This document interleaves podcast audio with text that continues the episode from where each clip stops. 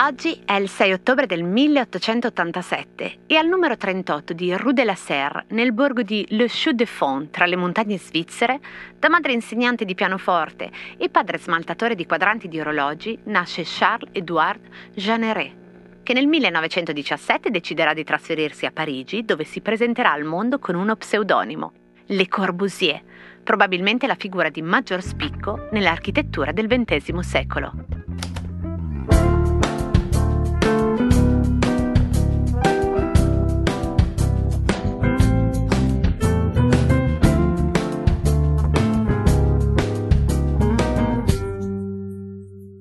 c'entra Le Corbusier con le periferie?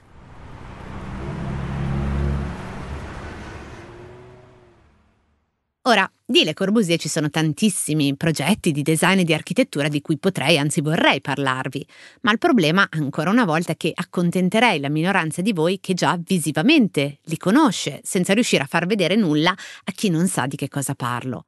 D'altra parte, se chi mi ascolta sa già chi è Le Corbusier, probabilmente non ha molto di nuovo da sentire sul suo conto in meno di dieci minuti. Quindi quello che proverò a fare in questo poco tempo è una riflessione sul tema delle periferie, che mi sembra di strettissima attualità, a partire dall'idea di città ideale di Le Corbusier, quella che inizia a elaborare fin dagli anni venti del Novecento e che poi, con vari ripensamenti e aggiustamenti, avrà il suo culmine nella Carta di Atene. Carta di Atene è un documento prodotto a seguito del quarto congresso internazionale di architettura moderna che si è tenuto nel 1933 in una location abbastanza inusuale, cioè un piroscafo in viaggio da Marsiglia verso Atene.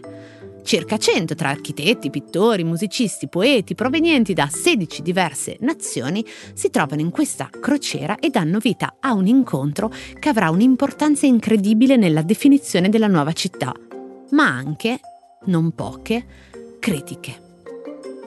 Per chi volesse approfondire una sintesi accessibile anche ai non architetti del pensiero di Corbu rispetto al disegno della città ideale, la Ville Lumière, la Cité radieuse, si trova in La Casa degli Uomini, pubblicato in italiano da Yakabuk.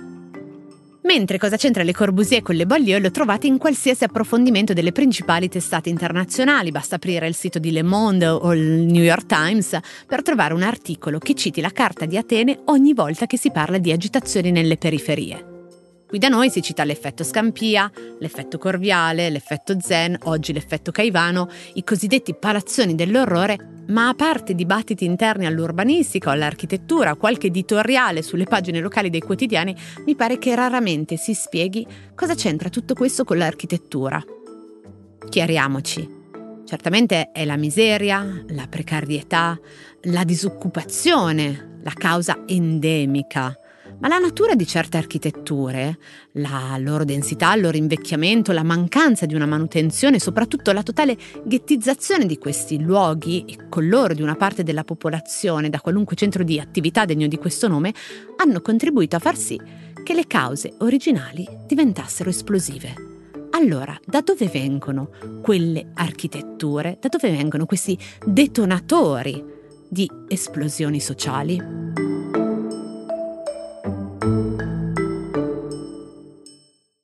Prima di tutto il contesto, oltre a una precisazione.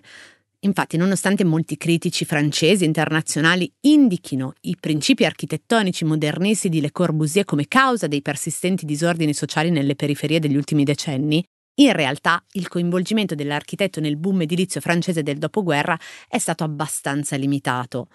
Oltre al fatto che all'epoca di Le Corbusier non era certamente prevedibile una crescita così rapida delle città ed era facile lasciarsi accecare da quella certa idea di progresso di cui l'architettura a un certo punto sostenne perfettamente gli interessi. Quindi l'epoca, il contesto, siamo in mezzo a due guerre, le città sono devastate, gli sfollati sono tantissimi, bisogna costruire.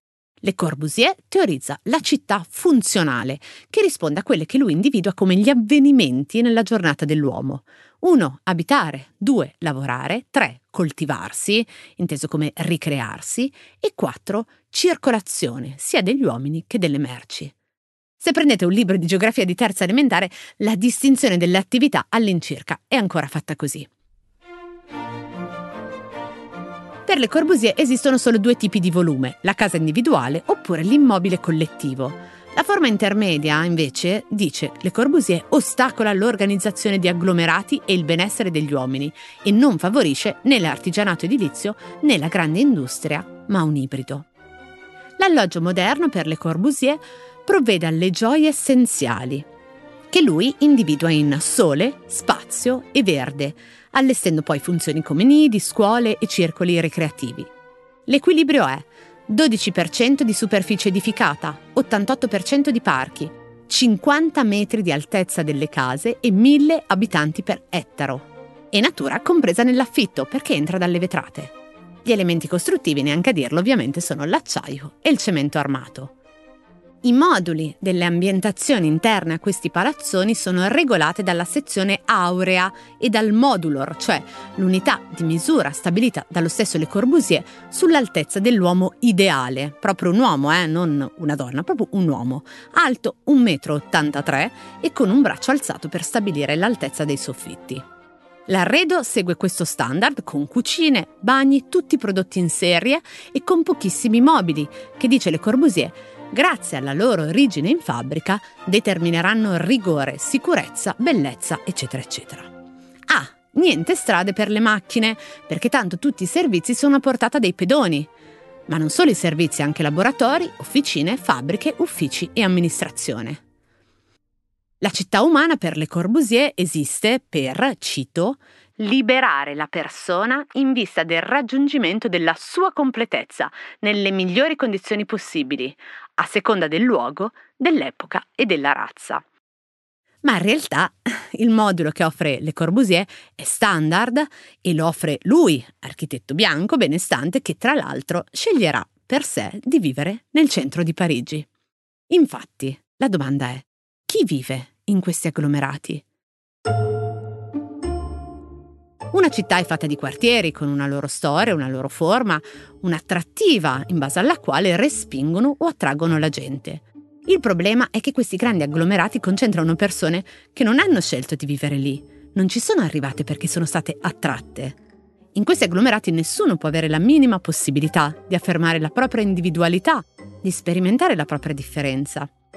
Dall'altra parte sono anche d'accordo con chi sostiene che l'idea di una città invece spontanea come soluzione contro i mali della città neoliberista contenga in realtà un'ipocrisia e una buona dose di radical chic che in qualche modo fa di necessità virtù, cioè dietro a quella creatività o supposta tale dal basso, affidata al singolo abitante di personalizzare in modo informare la propria abitazione, in realtà si offre una soluzione a basso costo per gestire una popolazione povera e in costante crescita senza davvero fornire dei mezzi.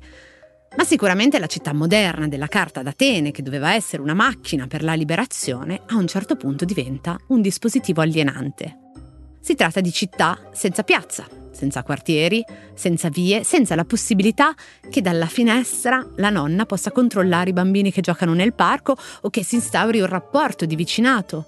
Non esistono relazioni, anzi tutto diventa supporto al non vedere che cosa succede disse l'architetto Roland Castro, animatore del gruppo Baglieu 89 durante gli anni 80. Gli edifici non hanno alcuna relazione con le strade, la città vive per se stessa, lontano da tutto. La simbiosi si ottiene solamente se i luoghi donano alla gente la voglia di vivere e la possibilità di arrivarci. La città dell'uomo di Le Corbusier, anziché quindi mettere al centro davvero l'uomo e la donna, le loro relazioni, i loro desideri, la loro individualità, ha messo al centro la funzione, concentrandosi tra l'altro sul singolo oggetto architettonico anziché sulla morfologia urbana, ma soprattutto trascurando completamente l'impianto sociale. Forse non possiamo dire che lo scenario ha creato la miseria, ma penso siamo d'accordo sul fatto che la miseria ha trovato in questi luoghi il suo scenario ideale. Diciamo così, alla maniera di cosa c'entra. Si poteva parlare di Le Corbusier senza parlare del tema spinosissimo delle periferie? Sì. Si può parlare di periferie senza parlare della Carta di Atene? Secondo me no. Ed ecco cosa c'entra.